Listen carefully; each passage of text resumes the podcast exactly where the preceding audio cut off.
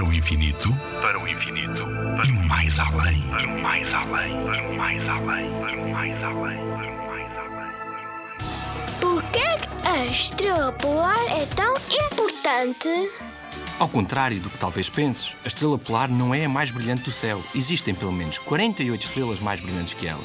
Mas de facto, ela tem algo de especial. Se passarmos a noite toda a observar o céu, vamos perceber que existe apenas uma estrela que não se move, a estrela polar. E que todas as outras parecem girar em torno dela. Isto acontece porque está na direção do eixo da Terra, que passa mesmo no Polo.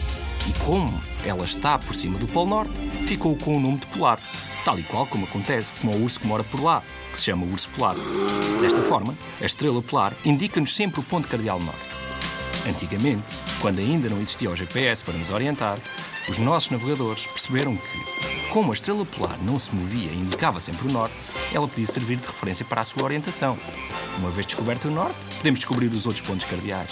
Nuno Milagaya, do Parque de Astronomia de Constância.